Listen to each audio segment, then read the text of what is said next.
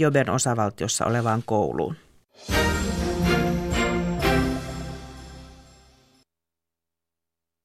Yle Radio Suomi, ajan tasa.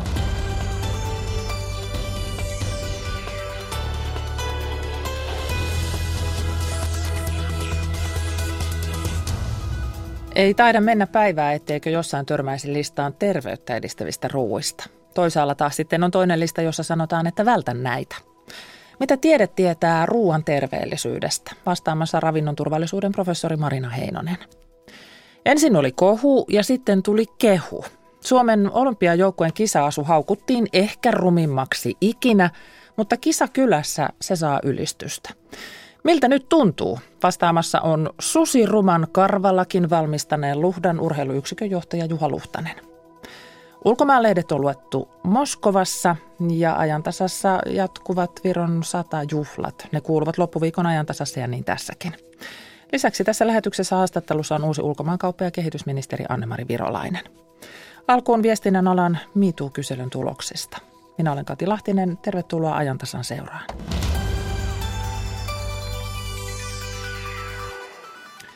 Viestinnän alan järjestöt, siis Journalistiliitto, Markkinoinnin, teknologian ja luovuuden liitto MTL ja Procom, viestinnän ammattilaiset ry, julkistavat tänään tuloksia alalla tehdystä kyselystä ammattilaisten ja opiskelijoiden kokemasta seksuaalisesta häirinnästä. Tuo julkistustilaisuus on vielä kesken ja puolen jälkeen me saadaan haastateltavakin paikalle, mutta meidän toimittaja Noora Kettunen on siellä paikalla jo. Summaan Noora vähän noita kyselyn tuloksia.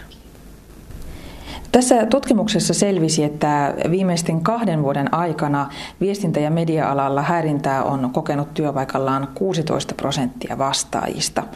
Näistä useampi oli kokenut sanallista häirintää, eli noin 13 prosenttia, ja vähän harvempi sitten fyysistä häirintää, kuten koskettelua.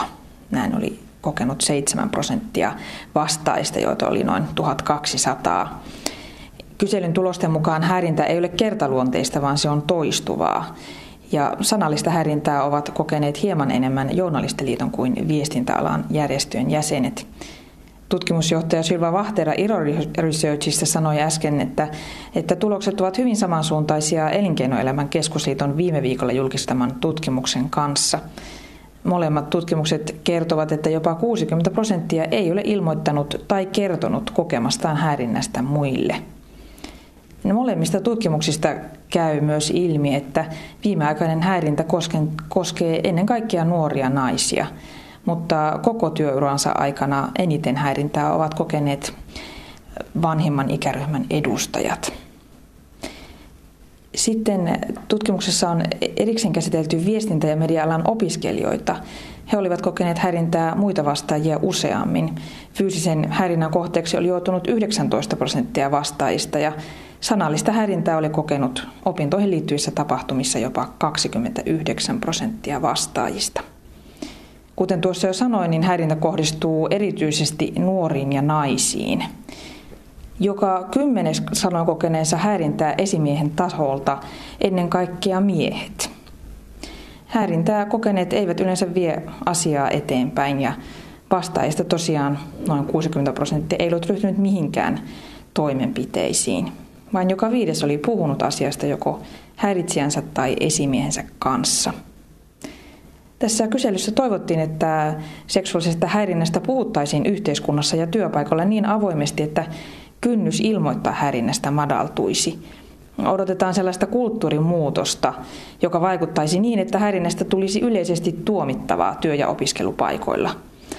Kyselyn vastanneet toivovat sekä ohjeistusta että julkista keskustelua ja kaiken päämääränä on nolla toleranssi häirintään suomalaisilla työ- ja opiskelupaikoilla.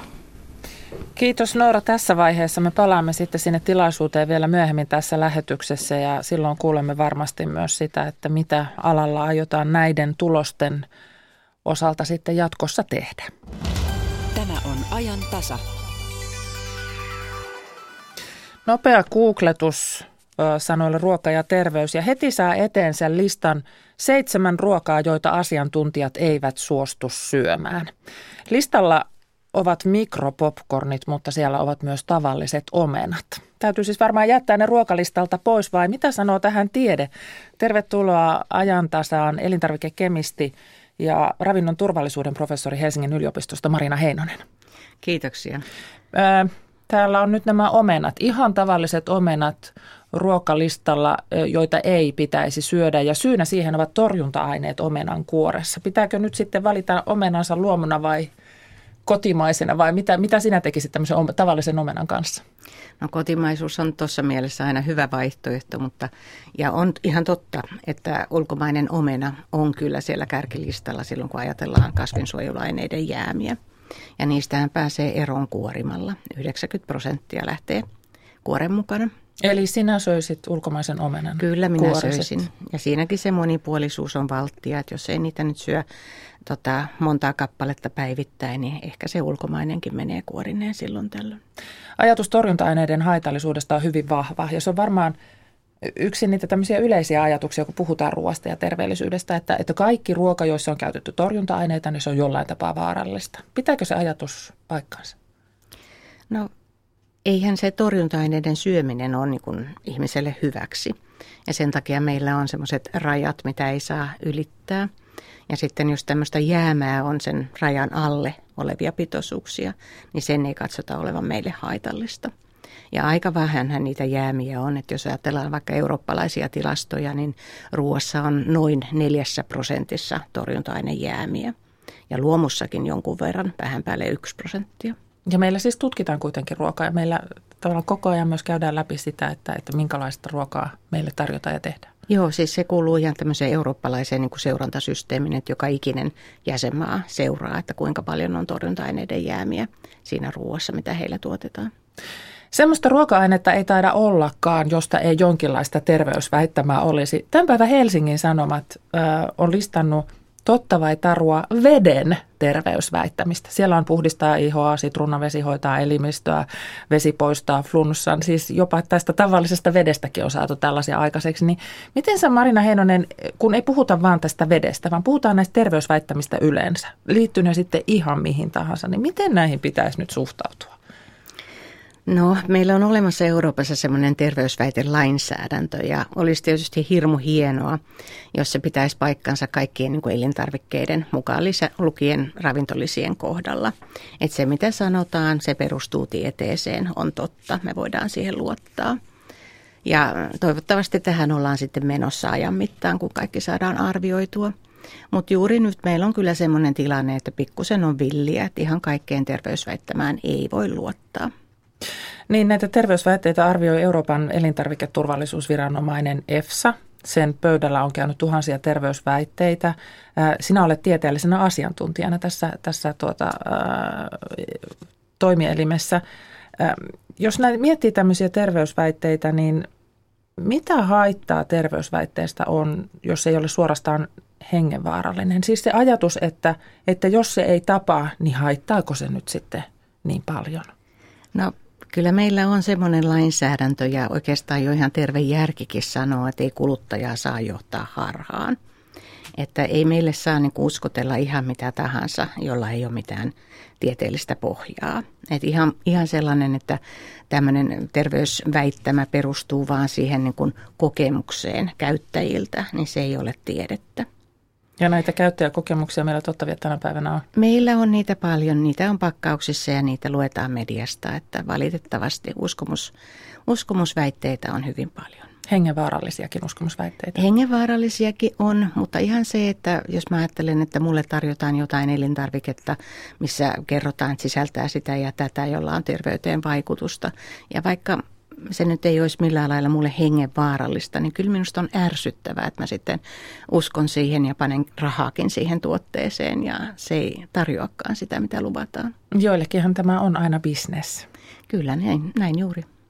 Ennen kuin mennään muutamaan tämmöiseen yleiseen käsitykseen vielä tarkemmin, niin, niin kun tästä ruoasta puhutaan tänä päivänä niin, niin paljon. Ja on semmoista juupas eipäs vääntöä ja otsikoissa on ruoka-aine kerrallaan yhtenä päivänä hyvä ja toisena paha, niin onko ruoka epäterveellisempää kuin ennen? Sellainen mielikuvahan tässä tulee väistämättä. No ihan jos otsikkoiden mukaan elää, niin kyllä varmaan tuleekin sellainen mielikuva, mutta oikeastaan eihän ravitsemussuositukset ole juurikaan vuosien mittaan muuttuneet. Se, minkälaisia niin raaka-aineita meillä on käytössä, niin sehän on toki muuttunut ja myöskin tuotantotavat. Et sillä lailla meillä on niin kuin monipuolisempi valikoima. Eli siinä mielessä voisin ajatella, että kuluttajan niin se valinnan vaikeus, se on lisääntynyt.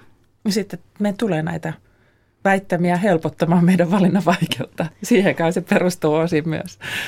Joo, niin kuin äsken sanoit, että jollekin se on tietysti bisnestä myös kertoa, että mitä sinun pitäisi syödä. Marina Heinonen, otetaan sitten näitä muutamia hyvin voimakkaasti esillä olevia käsityksiä ruoan terveellisyydestä tai sen vaikutuksesta tai ruoan käsittelyn vaikutuksesta. Meillä on tämmöisiä termejä kuin prosessointi, puhtaus ja lisäaineet. Näihin liittyy hyvin voimakkaita käsityksiä. Ja, ja tämä ajatus prosessoidun ruoan epäterveellisyydestä, niin se on nyt tällä hetkellä yksi tämmöisiä yleisempiä väittämiä. Siis että kun ruoalle on tehty jotakin, kun se on tällainen prosessoitu elintarvike, niin se ei ole terveellinen. Onko, sille, onko se tieteen näkökulmasta totta? Ei ole tieteen näkökulmasta totta, että prosessointi sinällään, niin sehän on ihan normaalia ruoanvalmistusta. Että se voi alkaa siitä, että me pilkotaan porkkanaa, me keitetään kasviskeitto tai me leivotaan leipä – tai sitten se voi olla margarinivalmistusta tai nyhtökauran valmistusta tai jonkun niin sanotun einesruoan valmistusta. Et prosessointi, niin kun, jos mä ajattelen mun opetuskieltä, niin sillä tarkoitetaan erilaisia tapoja, miten käsitellään ruokaa. Et se voi olla kuivaamista, se voi olla lämpökäsittelyä, se voi olla jonkun paineen käyttämistä vaikka mikrobien torjuntaan, erilaisia menetelmiä. Eli siis porkkanan pilkkominen on porkkanan prosessointia? Sekin on prosessointia, se on ruoan valmistusta.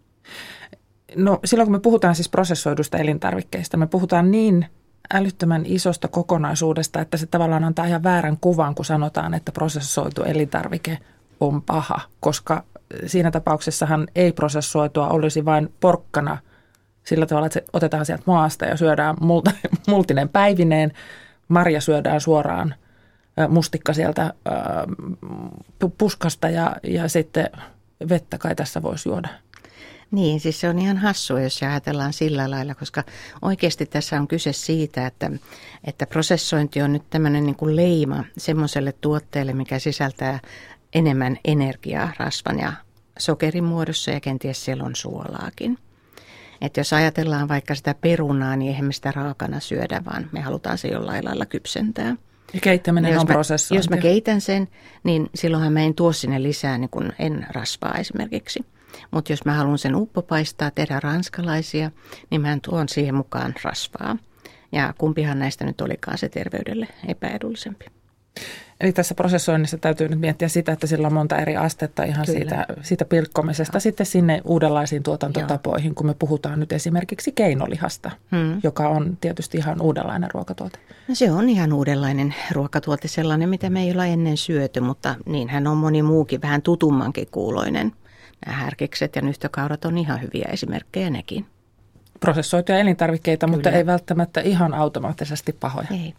Vielä tuosta prosessoinnista, jos mä ajattelen, että pitää aina katsoa sitä ravintosisältöä, niin, niin sen rasvansuolainen sokerin lisäksi, niin olisi hyvä katsoa myös, että siellä on niitä ravintoaineita. Että on, löytyy vitamiineja ja löytyy kuitua. Että siitähän se niin kuin oikeastaan se ruoan hyvyys mitataan. No entä sitten puhtaus? Kun ajattelee tämmöinen ajatus, että puhdas ruoka on terveellistä. Niin mitä se nyt sitten ruoan kohdalla se puhtaus tarkoittaa? Toi on varmaan kyllä miljoonan dollarin kysymys, että se tarkoittaa meille ihmisille niin erilaista asiaa, että, että kun tiedeasiantuntijalta kysytään, että mitä on ruoan puhtaus, niin minähän ajattelen, että siinä ei saa olla mitään vierasta. Ja vieras asia mulle on sitä, että siinä ei tietenkään saa olla kiviä. Siinä ei saa olla mitään ympäristömyrkkyjä. Siinä ei myöskään saa olla hometoksiineja. No sitten, se on turvallista syötävää. No sitten kun tällaisia terveysväittämiä näkee ja puhutaan ruoan puhtaudesta, niin mitä siinä silloin väitetään? No vallalla on semmoinen niin ajatus, sitä kutsutaan englanniksi clean label, missä ajatellaan, että kuluttaja haluaa sellaista puhdasta ruokaa, jossa hän tunnistaa kaikki ruoan ainesosat. Siinä on vain vähän ainesosia. Ja siinä Viisi ei, ainesosaa. Kyllä, ja sitten tietenkään siinä ei ole lisäaineita. Tällä lailla sitä niin kuin meille myydään tätä puhtautta. Ja mä huomaan kyllä, että tuossa markkinoinnissa on kaikenlaisia puhtauden ymmärtäjiä, koska, koska ihan näköjään ravintolisillekin on tullut tämmöinen puhtauden ää, imago. Että mainostetaan kalatuotteita, jotka tulee puhtaista lähteistä. Mutta eihän, jos ajattelee, että mitenkä se ravintolisä omega-3 rasvahappo tai D-vitamiini, mitenkä se on sinne purkkiin päätynyt, niin ei se ihan ilman prosessointia sinne pääse. Eli se menee nyt sinne kiellettyjen listalle, jos niin. kovasti niin. tarkasti katsoo, niin. että se ei olisi se prosessoitu ok. Miksi tämmöisen äh, tehdastuotantoiseen ja siis elintarviketeollisuuden äh, valmistamaan ruokaan liittyy ajatus epäpuhtaudesta? Mulle ei tule sellaista mutta siis tämä, ajatusta. Mutta Sehän tässä jos keskustelussa mikä, on. Niin, niin, mä en osaa sitä muuhun liittää kuin siihen, että, että ajatellaan, että siellä on jollain lailla niin kuin, äh, käsitelty sitä ruokaa. Sinne on tuotu semmoisia ainesosia, joita me ei tunnisteta. Ja sitten kenties siellä on niitä lisäaineita. Eli ollaan prosessoinnin siinä vaiheessa, kun tuodaan siihen perusraaka-aineeseen Joo. jotain. Ja, ja kyllähän mä niin kuin sen ymmärrän, että totta kai meitä voi huolettaa sellaiset ainesosat ruokapakkauksessa, joista me ei tiedetä, mitä ne on. Mutta kyllähän se on niin kuin tätä päivää, että me käytetään kaikki niin kuin, vaikka kasvikunnan ainesosat tai eläinkunnan ainesosat hyväksemme, että ei, ei hukata mitään. Et joku isoäiti, hän ehkä tunnisti vaikka maissin tähkän ja popcornit ja ne purkkiin säilytyt maissijyvät. Mutta että olisiko hänkään osannut ajatella, että maissiöljyä – käytetään kaikenlaiseen paistamiseen. Maissitärkkelystä pannaan nykyisin jogurtin suurustamiseen tai maissista erotettua sokeriainesta pannaan virvotusjuomiin makeuttajaksi. Ja, ja tämähän on niin sitä nykypäivää, että osataan hyödyntää. Se näkyy siellä sitten semmoisena e-koodina usein. No näin, näistä oikeastaan mikään ei ollut e-koodi. Näistä ei mikään ollut e-koodi, Joo. vaan ne oli siellä sitten lukee ihan siellä listassa, mutta mitä pidempi lista, Joo. niin me ajattelemme, että sen pahempi Joo. ruoka. Ja sitten kun me ei tunnisteta sitä glukoosi, fruktoosi, siirappi, mitä tämä on, sokerin ihminen ymmärtäisi. No puhutaan niistä lisäaineista vielä sitten. Kaupassa kuljetaan e-koodiavaimen kanssa ja mm. suurennuslasin kanssa syynätään, että, että mitä, mitä täällä on ja varotaan niitä viimeiseen saakka. Niin mistä pelko e-koodia johtaan, kohtaan tulee? Sekin on oikeastaan semmoista niin kuin mun mielestä massahysteriaa, että kuvitellaan, että lisäaineet on sen takia ruuassa, että sitten peitetään sitä niin kuin alkuperäistä niin kuin luonnetta. Ja mä taas koitan tuoda esille sitä tarkoitusta, että mitä niin kuin hyvää ne lisäaineet siellä ruuassa tekee. Et mulla aika usein on, on muutama esimerkki yleisölle, että mä vertaan esimerkiksi sitä kermaa tai jotain ö, kasvirasvavalmistetta. Toisessa on paljon kovaa rasvaa, toisessa on vähän kasvirasvaa, mutta ne lisäaineet. Siellä on suurusteita ja siellä voi olla väriä. Nekin aika usein on luonnon aineista peräisin. Tai sitten jos on joku virvotusjuomien mehujen suurkuluttaja, niin kannattaako sitä sokeria niin kuin grammakaupalla juoda? Ja tämä on vaan siis suurkuluttajille. Muuten suositaan sitä vettä. Ja, ja sitten muutenkin, niin kuin, tämähän on niin kuin ihmiselle valinnan paikkoja, ei kenenkään ole pakko syödä lisäainetta, mutta siitä on niin kuin hyvääkin saatavilla. Ruoka ei ole vain ravintoa, vaan se on monelle terveyden mittari väline ja tie terveyteen. Marina Heinonen, onko olemassa terveyttä edistäviä elintarvikkeita? Kyllä. Sitähän sitä tarkoitetaan sillä, että jos siellä on terveysväite, se tähtää siihen, että se edistää terveyttä. Ja kyllä mä niin kuin noin suuremmassa mittakaavassa, jos ajatellaan kokonaista niin kuin ruokavaliota, ei vain yksittäisiä elintarvikkeita, niin totta kai me tiedetään semmoisia ruokavalioita, jotka edistävät terveyttä. Jos syödään ravitsemussuositusten mukaan, niin ilman muuta se edistää terveyttä. No entä jos esitetään väite, että ruoka parantaa? No ruoasta ei voi sanoa, elintar- siis yksittäisistä elintarvikkeista ei saa sanoa sillä tavalla, että se parantaa tai hoitaa terveyttä. Se on, se on. Se, se on lääkkeen tehtävä. Tästä mä välillä joudun kyllä kinasille ravitsemustieteilijöiden kanssa, kun me selvästi tarkoitetaan eri asiaa ruualla. Että minä puhun siitä yksittäisestä elintarvikkeesta, jolle tämä sanonta ei ole sallittu. Ja he puhuvat sitä kokonaisuudesta, joka on se koko päivän ruoka.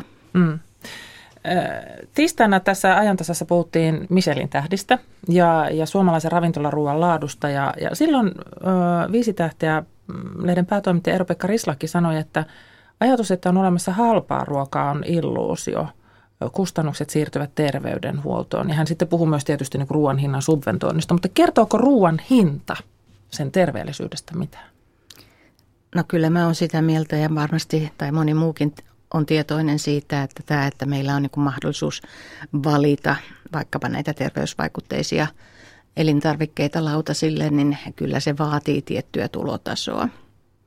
Et kyllä mä siihenkin uskon, että viisailla valinnoilla ja itse valmistamalla pystyy tekemään terveellistä ruokaa myös itse.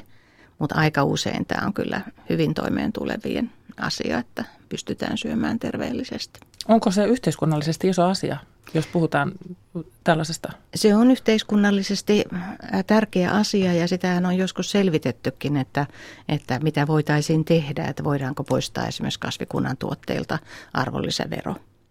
Ja siinä selvityksessä todettiin, että tämä ei ollut soveltuva keino siihen, että saadaan ihmiset syömään enemmän kasviksia. Joku muu ratkaisu täytyisi löytää ja sitä sitten varmasti mietitään. Kiitos tästä avauksesta, Marina Kiitos. Heinonen. Eesti Vabariik, Eesti õigusriik, see on loomingu üks kõige raskemaid osi. varahommik, pikk Herman, hümn ja lipp.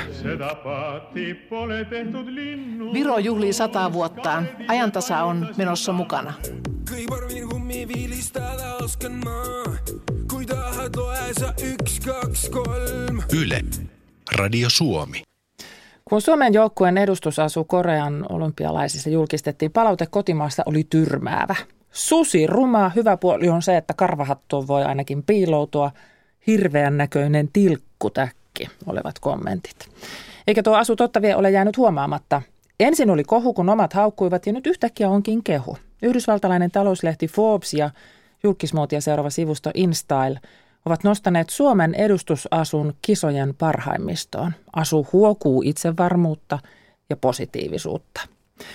Näitä kohuja on ollut ennenkin ja kehu se tekee hyvää ja se tuli nyt hyvään paikkaan. Soitin aikaisemmin Luhdan urheiluyksikön johtaja Juha Luhtaselle.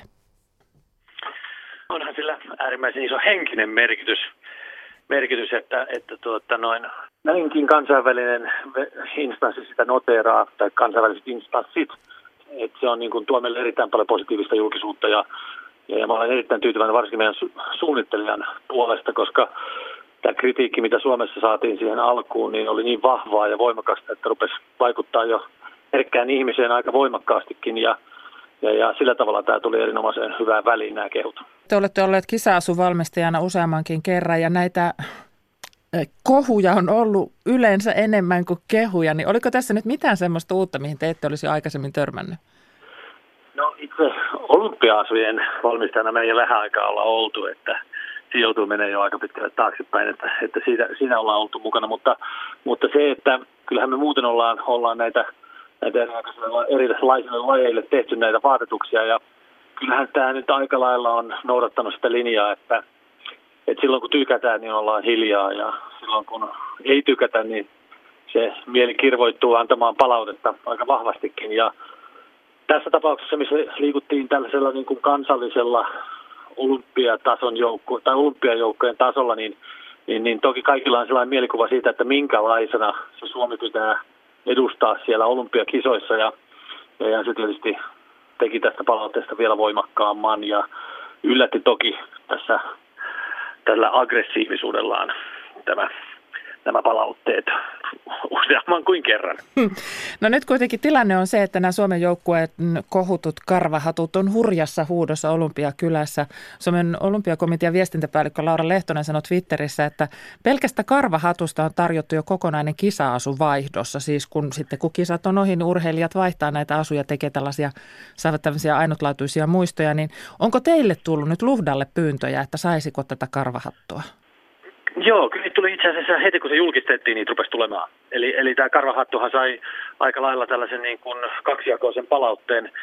Toiset tykkäsivät tosi paljon ja toiset sitten vihas sitä. Vihas sitä ja, ja tota noin, sitä, niitä kyselyjä tuli saman tien siinä, kun se oltiin julkistettu, että mistä niitä saa, haluaa ehdottomasti ostaa.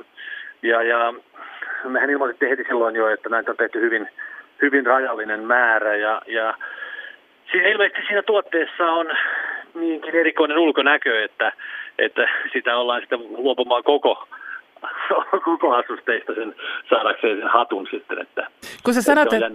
Kun sä sanot, että rajallinen määrä, niin paljonko niitä nyt sitten maailmassa on näitä erikoisia karvahattuja?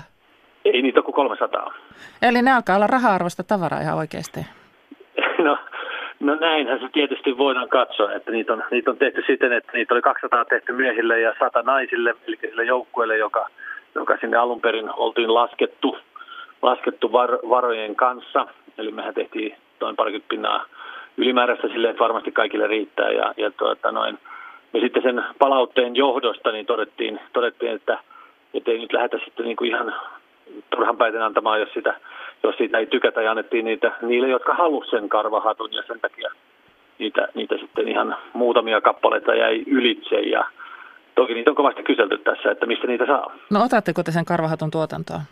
Ei me sitä tuotantoa olla otettu missään nimessä eikä tullakaan ottamaan, että nämä on ihan uniikkikappaleita ja, ja, ja ei, ei me lähdetä, lähdetä tuota noin, niitä myymään. Me ollaan tässä tukkubisneksessä, jossa tilauskanta pitää myydä tuonne myymälöihin jo niin kuin vuotta aikaisemmin. Ja me tehtiin tämä tuotanto vasta, tai pistettiin tuotanto tämän olympiajoukkueen vaatetuksen osalta kesäkuussa. Ja siinä vaiheessa oli ihan mahdotonta enää saada mitään tuonne meidän, meidän jakelijoille tuonne Suomeen tai maailmalle. Ja sen takia me ei ole sitä lähdetty, lähdetty mitenkään niin tuotantoeriä lähteä sen kummallisemmin tekemään tai myyntieriä tekemään. Ja se mitä vähiä, vähiä on myynnissä, niin ne on top-sporteissa myynnissä se, mitä, mitä me ylimääräisiä ollaan tehty.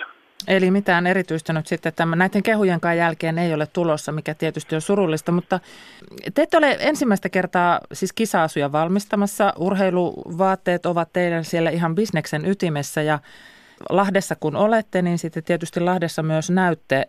Itse oli viime vuonna Lahden MM-kisoissa ja ensin kertaa siellä paikalla olevalle se katukuva näytti kisojen aikaan ihan mielettömän hienolta, koska Lahden kansallispukuna oli vapaaehtoisille tehdyt vaatteet ja sitten siellä katukuvassa näkyy myös aiempien kisojen Suomen edustusasuja. Juha Luhtanen, kysytäänkö teiltä aiempien vuosien asuja, minkä verran?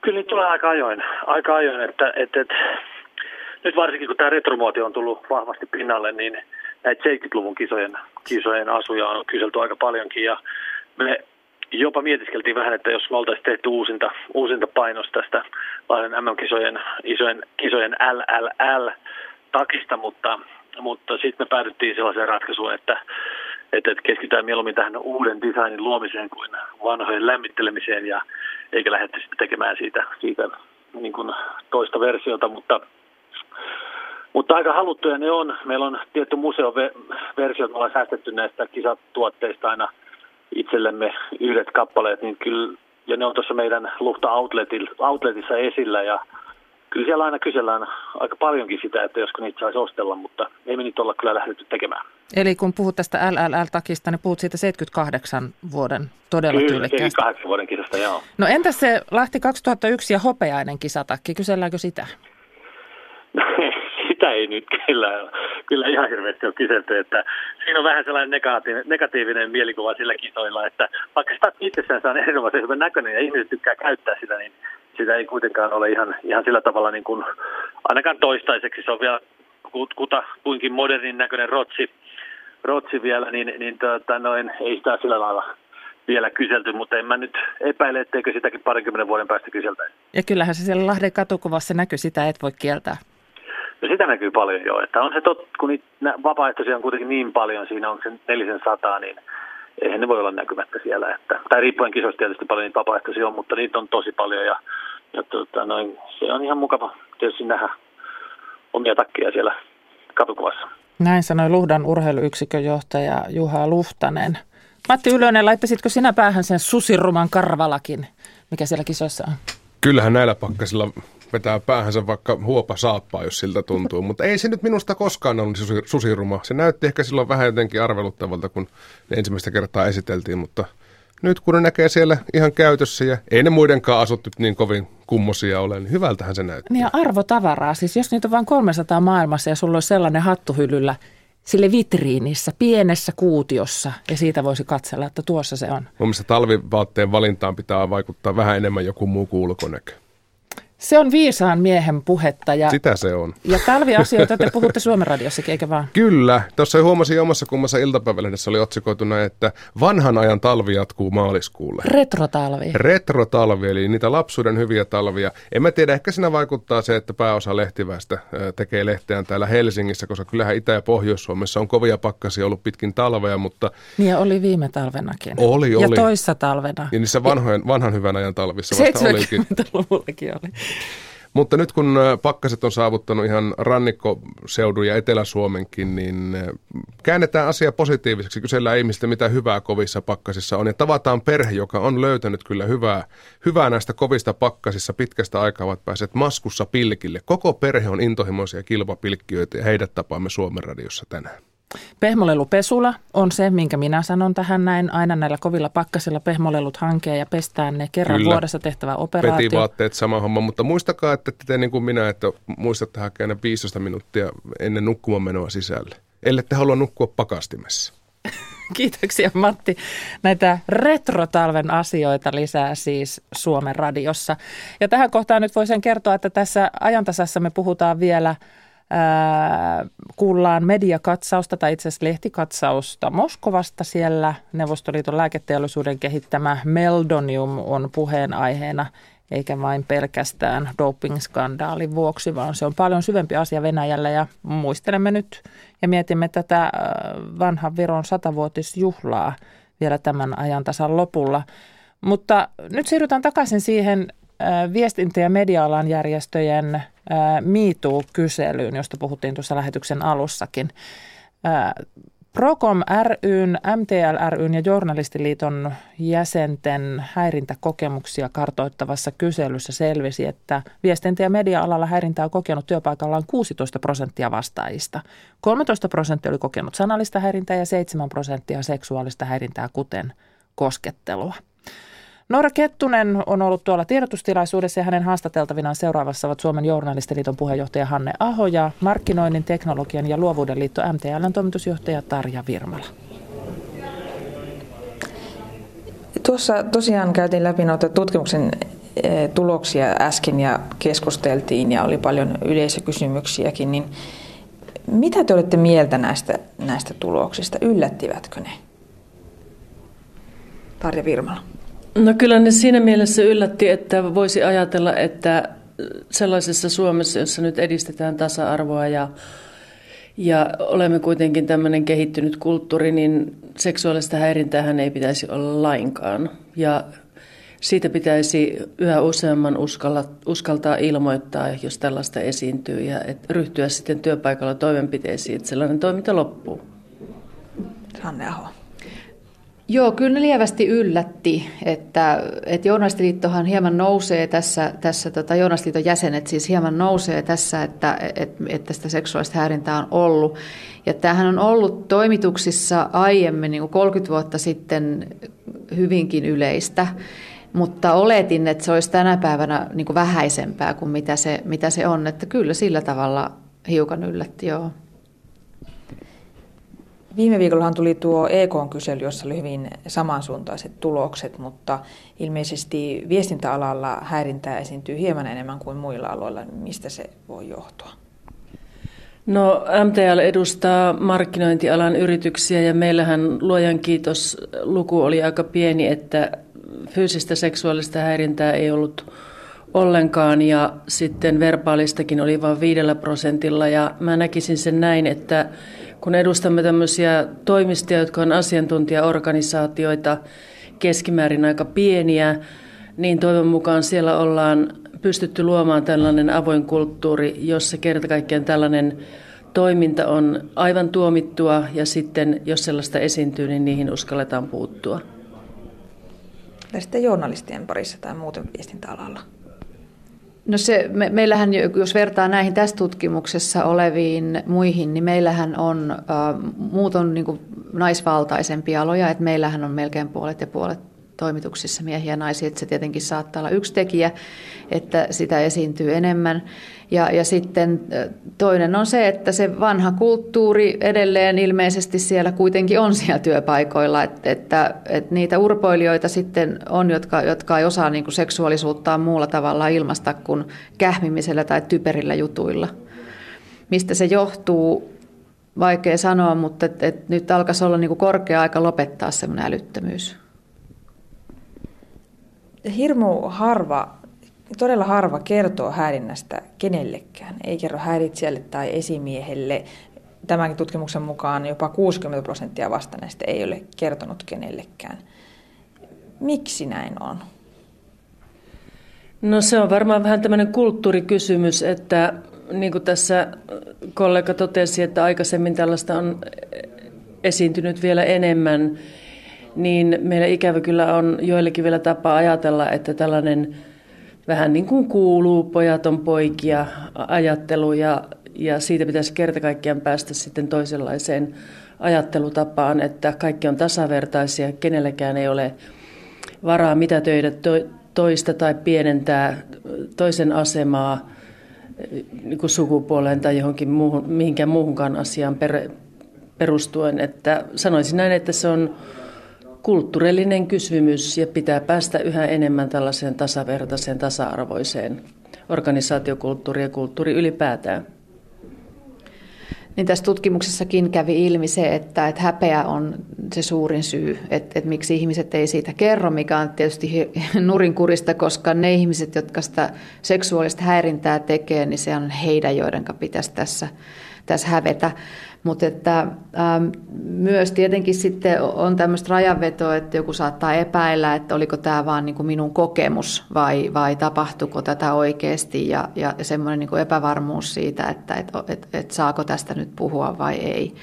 Mutta että se häpeän kulttuuri niin kuin pitää siirtää se häpeä sinne, jonne se kuuluu ja, ja meidän pitäisi niin kuin luopua semmoisesta omasta häpeästä, sen häirinnän kohteen häpeästä siirtää se sinne tekijälle, joka, sen, joka sinne nurkkaan pitäisi panna seisomaan. Miten se sitten tehdään? Miten se häpeä tavallaan siirretään? Miten, miten tämä seksuaalinen häirintä saadaan loppumaan? Mitä ihan konkreettisesti pitäisi tehdä? No kysymyshän on muutoksesta, toimintatapojen, menettelytapojen, ajattelutapojen muutoksesta ja jokaisessa muutostilanteessa vaaditaan vahvaa johtamista ja vahvaa viestintää ja erityisesti sitä vahvaa johtamista – ja yrityksissä johdon pitäisi ensinnäkin ymmärtää oma vastuunsa tässä asiassa, pitää huoli, että kaikki esimiehet ymmärtävät oman vastuunsa asiassa ja että siihen yritykseen luodaan sellainen kulttuuri, jossa uskalletaan avoimesti tuoda epäkohtia esiin. Että vahvaa johtamista tämä kaikkein eniten vaatii sitä, että saadaan toimintatavat muuttumaan. Joo, työsuojelulain mukaan se käytännössä kuuluu johdolle, mutta, mutta että se on ihan selvää, että, että todella niin kuin iso apu ja varmaan tärkein syy on se, että kollegiaalisen niin kuin tuominta semmoiselle, semmoiselle toiminnalle. Ja, ja tämmöinen niin kuin kollegiaalinen apu, että, että, että jos, jos näet, niin, niin, niin sanot ja, ja puutut siihen. Ja, ja se, että, että ylipäänsä niin kuin porukalla ollaan sitä mieltä, että tämmöinen niin kuin typerä lapsellinen käytös, niin se, se ei ole yhtään niin kuin tätä päivää. Kiitos Noora Kettunen. Siellä toimittajana ja hänen haastateltavanaan olivat siis Suomen journalistiliiton puheenjohtaja Hanne Aho ja markkinoinnin ja teknologian ja luovuuden liitto MTLn toimitusjohtaja Tarja Virmala.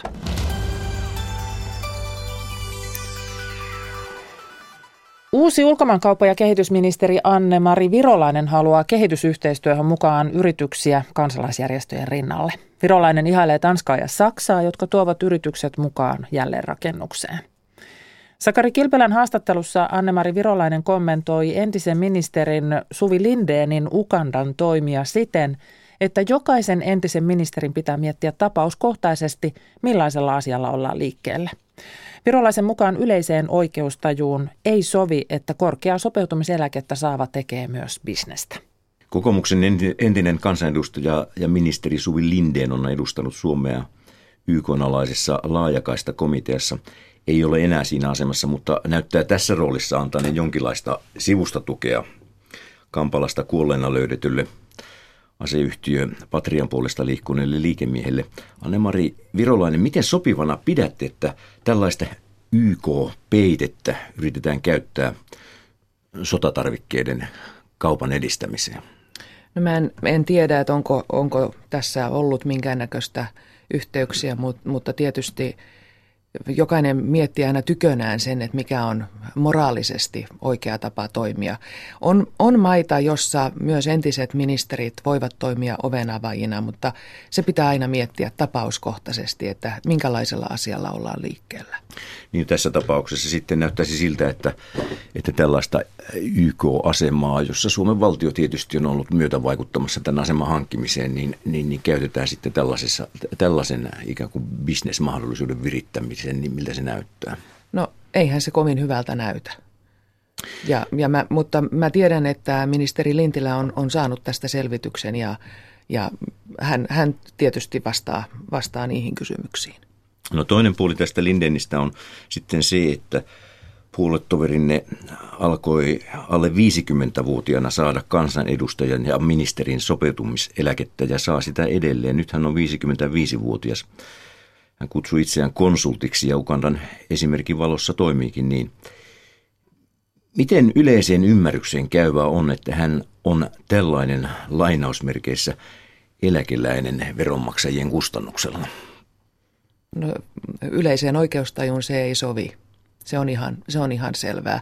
Ja, ja tietysti jokainen toimii sen, sen oman moraalinsa puitteissa, mutta kyllä, kyllä mä olen, olen tämän yleisen mielipiteen kannalla, että jos on, on jo korkea, korkea, on korkea sopeutumiseläke ja sitten vielä, vielä tekee siihen bisneksiä päälle, niin se, se vaikuttaa, vaikuttaa aika epäilyttävältä. Pidätte siis Suvi Lindenin moraalia epäilyttävän? En minä sanonut, että hänen moraaliaan pidän, pidän epäilyttävänä, mutta kun kysyitte, että sopiiko se yleiseen oikeus, oikeustajuun, niin sen olen, olen tulkinnut ihmisten puheista, että ei se ihan hyväksyttävä tapa ole. No mennään varsinaiseen teidän, teidän ministeritoimialaanne. Al- alkuviikosta olitte Brysselissä kehitysministeriöiden kokouksessa, jossa yritettiin hahmottaa unionin tulevaa kehitysyhteistyötä, sen suuntaa ja rahoitusta. Anne-Mari Virolainen, miten hahmotatte EUn maailmanlaajuisen roolin kehitysyhteistyössä? EUllahan on erittäin merkittävä rooli maailmanlaajuisessa kehitysyhteistyössä. Taitaa olla jopa, jopa puolet. Ja, ja varsinkin kun, kun meillä on erittäin suuret pakolaisvirrat, Maailmanlaajuisesti taitaa olla 60 miljoonaa ihmistä tai jopa 70 miljoonaa ihmistä, jotka ovat joutuneet jättämään kotinsa ja, ja se tietysti vaikuttaa myös tässä meidän lähialueella, niin on aivan selvää, että Euroopan unionin pitää olla myös aktiivinen toimija. Millaisia ideoita, ajatuksia tuossa Brysselin kokouksessa liikkui tässä tällaisissa painopisteasioissa? Viesti oli aika vahvasti se, että pyrittäisiin vähentämään sitä avun saaja, avun, avun antaja asetelmaa, mennään enemmän yhteistyöhön ja, ja sitten vielä niin, että, että otettaisiin myös yritysyhteistyötä mukaan niiden kansalaisjärjestöjen rinnalle, että samalla saadaan aktivoitumaan näitä kehittyviä maita ja, ja kehitysmaita siihen, että he itse rupeavat rakentamaan sitä, niitä omia yhteiskuntiaan, pyr, pyrkivät auttamaan siitä, että on helpompi tehdä liiketoimintaa ja, ja itse asiassa siellä puhuttiin hyvin paljon myös tyttöjen ja naisten oikeuksista, erityisesti seksuaali- ja lisääntymisterveys, niin se tuli meidän pohjoisen Euroopan ministereiden puheenvuorossa hyvinkin vahvasti. Miten linjakkaana pidätte unionin kehitysyhteistyötä. Ajatellaan näin, että unionin kuuluu maita, joilla on tällaista kolonialismin syntiä paljonkin repussaan ja sitten on, sitten on Suomen tapaisia maita ja, ja, ja muita, ja, niin ja, ja sitten on näitä kansallisia, jokaisella maalla on tietysti kansallisia hankkeitakin tässä suhteessa, niin millainen, millainen ikään kuin sykkyrä tämä on? No, no tuo sykkyrä taitaa olla aika, aika kuvaava sana, koska tahtohan on hyvä. Se on ihan selvä. Mutta meillä on niin monta erilaista rahoitusinstrumenttia, Ja sekin itse asiassa tuli näissä keskusteluissa esiin, että meidän pitäisi pystyä paremmin koordinoimaan eri rahoitusinstrumentteja, ehkä jopa yhdistämään niitä. Ja, ja se, mikä oli, oli myös Suomen viesti siellä, että meidän pitää saada kunnon seurantajärjestelmä aikaiseksi, että me tiedämme, mitä sillä euro, annetulla eurolla on saatu aikaiseksi, koska sehän on se, että silloin kun me näemme sen vaikuttavuuden, niin silloin me voimme myös paremmin perustella sitä toimintaa. Suomalaisen ministerin eh, esiintyminen tällaisissa eh, rahoitusyhteyksissä saattaa olla hiukan kiusallista, nimittäin kun muistetaan, että Sipilän hallitus ensimmäisessä budjetissa leikkasi kehitysyhteistyövaroja lähes puolet pois niin äh, millaisen lähtökohdan tämä antaa Suomelle puhua yleensä ottaen kehitysyhteistyöstä, Anne-Mari Virolainen? Kyllä se antaa, antaa ihan mandaattia puhua, kun, kun muistetaan, että kyllähän ihan vastaavasti toimitaan monessa muussa maassa. Tanska e- esimerkiksi erittäin hyvä esimerkki. Heillä, heillä on vahvasti mukana yritykset heidän kehitysyhteistyössä. Satuin silloin viime viikolla tapaamaan Saksan kehitysministerin siellä Kuvaitissa Irakin jälleenrakennuskonferenssissa. Hänellä oli 50 yritystä mukana siellä. Et he, he vievät myös yritykset mukaan näihin, näihin jälleenrakennushankkeisiin. Hmm. Ihan no, alusta alkaen. Tuosta rahoitusosuudesta vielä, että kun tavoitteena on se, se 0,7 bruttokansantuotteesta ja Suomella se nyt on jotain, jotain tuota, alle 0,4, niin, niin Anne-Mari Virolainen, miten tyydyttävänä te pidätte ja, ja, ja miten, miten mm, rouhoasti Suomi voi esiintyä kansainvälisissä yhteyksissä kehitysyhteistyön no, no jos me ajatellaan vaikka Ranskaa, niin Ranskalla on ihan sama tilanne kuin meillä. Samoissa, samoissa prosenteissa pyöritään, mutta se ei poista sitä, että me olemme sitoutuneita siihen 0,7 tavoitteeseen. Se vaatii nyt vaan tietysti me, meiltä melkoista melkoisia harppauksia, että me sinne pääsemme, ja se ei, se ei tapahdu ihan, ihan lähipäivinä. Mutta se tahtotila on hallituksella. Ei, ei hallitus ole siitä mihinkä luopunut. Ja, ja senpä takia tässä pitää nyt yrittää miettiä kaikkia joustavia, uusia, innovatiivisia, innovatiivisia ratkaisuja, miten me pääsemme siihen. Ulkomaankauppa- ja kehitysministeri Anne-Mari Virolaista haastatteli Sakari Kilpelä. Sitten ulkomaanlehti katsauksen se tulee tänään Moskovasta. Toimittajana on Kerstin Kruunval. 25-vuotiaan pietarilaisen Aleksander Krushelitskin toisenkin näytteen osoitettua, että hän oli käyttänyt Neuvostoliiton lääketeollisuuden kehittämää meldoniumia, sai tiedotusvälineet huokaamaan syvästi. Aluksi julkaistiin tietoja, jonka mukaan meldoniumia olisi ollut hänen näytteessään niin vähän, ettei siitä ollut urheillessa mitään hyötyä. Näin väitti muun muassa venäläisten olympiaurheilijoiden johto. Kruselitski itse oli olevinaan tietämätön ja kertoi Venäjän television ykköskanavalle, että hänelle oli saatettu antaa yksi pilleri, milloin vain, hänen itsensä tietämättä sen sisältäneen meldoniumia. Venäjän Kurlingliiton puheenjohtaja Dmitri Svishev sanoi Kommersant-lehdelle, että joku ulkopuolinen on salaa saattanut laittaa lääkettä urheilijan juomaan tai ruokaan. Television ykköskanava oli vallan romanttinen kertoessaan kurling-pariskunnan pronssimitalista ja kutsui heidät olympialaisten suurimmaksi sensaatioksi ja seksisymboliksi, joka toi odottamattoman ilon Venäjän nöyryytetylle urheilukansalle. Ja sitten tulikin hirveä lopputulos, ja ykköskanavan mukaan Venäjän mahdollisuudet osallistua edes tuleviin olympialaisiin vaarantuivat. Toinen kansainvälinen Venäjää koskeva uutinen, joka edelleen kiinnostaa venäläistä mediaa, on Yhdysvaltain ilmaiskussa Syyriassa mahdollisesti kuolleet venäläiset. Isku tapahtui jo 7. helmikuuta, mutta edelleen on epäselvää montako venäläistä kuoli ja mikä heidän asemansa ja tehtävänsä oli Syyriassa. Syyriassa mahdollisesti yksityisen sotayhtiön Wagnerin palveluksessa olleita siis epäillään kuolleen ilmaiskussa. Uutisen tultua julki virallinen Venäjä on aktiivisesti kieltänyt sellaisten sotilaiden läsnäoloa Syyriassa.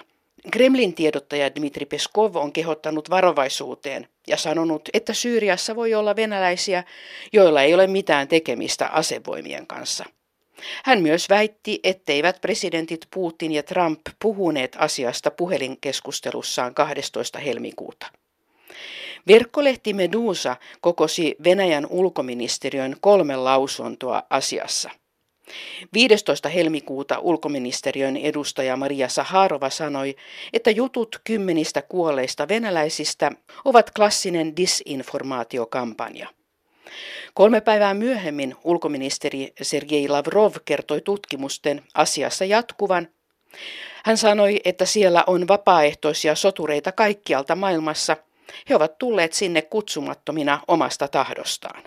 Ja sitten 20. helmikuuta ulkoministeriön lehdistöosasto julkaisi lausunnon, jonka mukaan ilmaiskussa kuoli Venäjän kansalaisia ja muita ihmisiä ivymaista. Haavoittuneitakin on joitakin kymmeniä, lausunnossa sanottiin. Nämä ihmiset ovat tulleet sinne omasta tahdostaan, eikä ulkoministeriön kuulu arvostella heitä eikä arvioida sitä, ovatko siellä oikeutetusti tai laillisesti, oli ulkoministeriön loppupäätelmä. Verkkolehti Vzgliad julkaisi analyysin asiasta ja kirjoitti ulkoministeriön hidastaneen tietojen julkaisemisen niin, että kiinnostus tapausta kohtaan laantuisi. Analyysissä todetaan, ettei vapaaehtoisia venäläisiä sotureita voi olla Syyriassa ilman tiedusteluviranomaisten kontrollia. Iso vähittäiskaupan alan kauppa on kiinnostanut tiedotusvälineitä tällä viikolla. Valtion suurimmaksi osaksi omistama pankki VTB, jonka entinen nimi oli Vinesturg Bank, osti 29,1 prosenttia Venäjän suurimpiin kuuluvan kauppaketjun Magnitin osakkeista. Magnitin tulos on huonontunut viime vuosien aikana, vaikka sen voitto oli viime vuonna edelleen melkein 2 miljardia ruplaa. Kaupan hinta oli 138 miljardia ruplaa, eli lähes 2 miljardia euroa. Ja nyt spekuloidaan sillä, miksi pankki osti kauppaketjun. Talouslehti RBK on haastatellut analyytikkoja, jotka ovat eri mieltä kaupan syystä ja seurauksista. Jotkut uskovat sen olevan varma investointi, toiset pitävät sitä riskinä. Freedom Financein analyysin mukaan pankki aikoo myydä ketjun eteenpäin heti, kun on saanut takaisin noin puolet kaupan hinnasta. Kiinnostuneita ostajia voi olla Aasiassa tai Lähi-idässä. Toinen analyytikko Vietä-yhtiöltä arvioi kaupan ajavan valtion intressejä ja arvelee, että Venäjän postilla voi olla kiinnostusta aloittaa kotiin kuljetuspalveluja Magnitin kauppaverkostosta niillä paikkakunnilla, joilla postilla on kuriiripalvelu. Lehdet luki Kerstin Kruunval.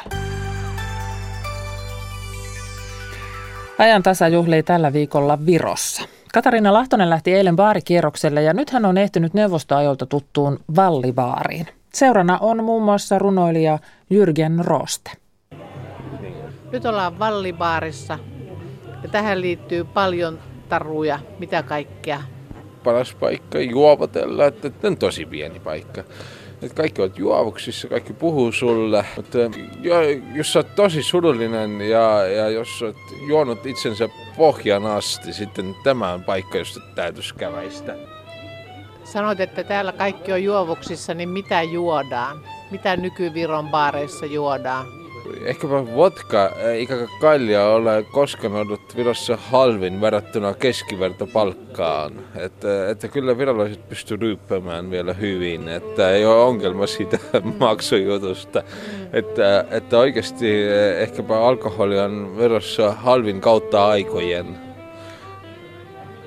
No mulle tulee näistä baareista mieleen aina, että pitää ottaa se kiluleipä. Vieläkö sitä löytyy? Täällä varmasti. Kilo võileiba sul ei ole? on? kolm. kui kilo, kilo voileibasid, mida tõesti ma vodka myös vetää. kas sa tahad vodkat? ei taha. ei taha? jah, jah.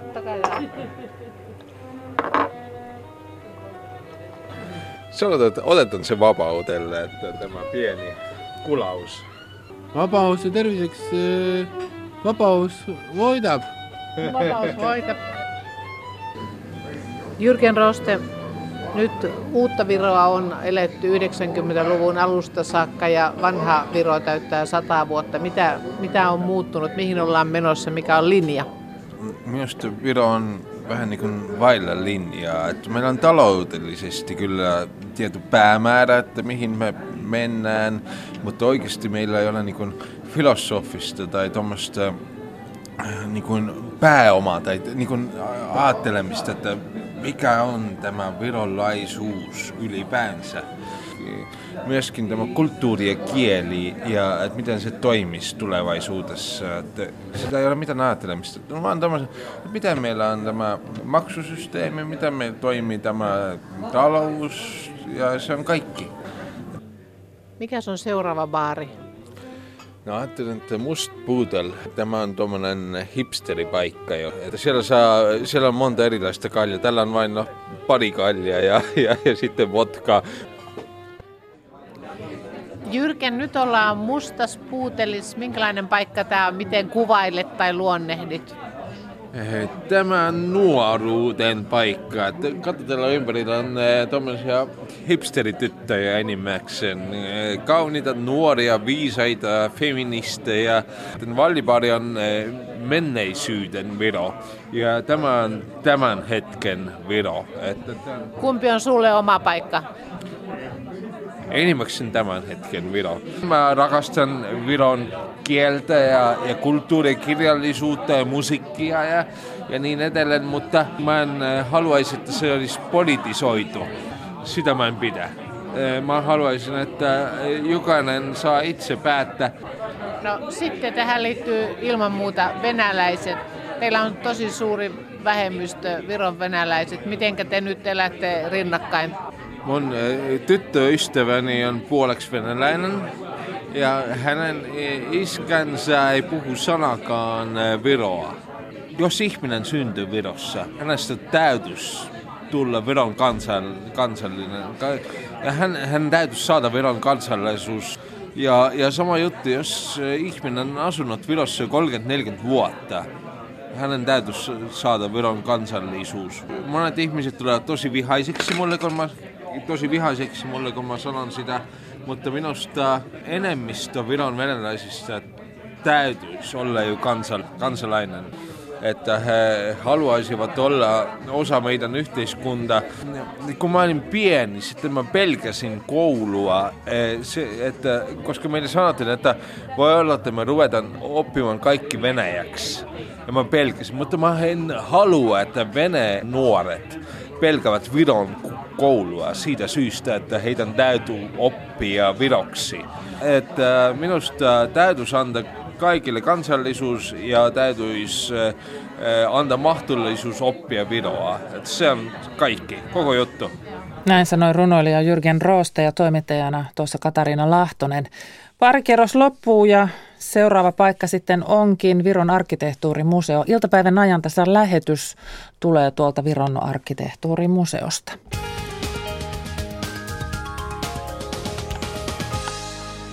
Tie 325 Kangasala Kuhmoinen ja Kangasala väli Korkean tie Pajulan lenkki. Siellä yksi ajokaista suljettu liikenteeltä raskaan ajoneuvon nostotyön vuoksi.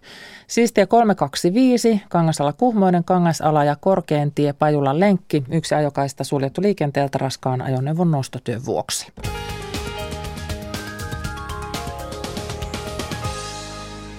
Kuten sanottu, tuo iltapäivän ajantasan lähetys tulee siis Viron arkkitehtuurimuseosta.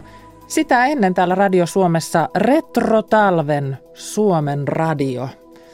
Matti ja Maria studiossa valmiina ja yksi kuuntelija muistuttaa, että Retrotalveen kuuluu muuten myös se pakastimen sulatus.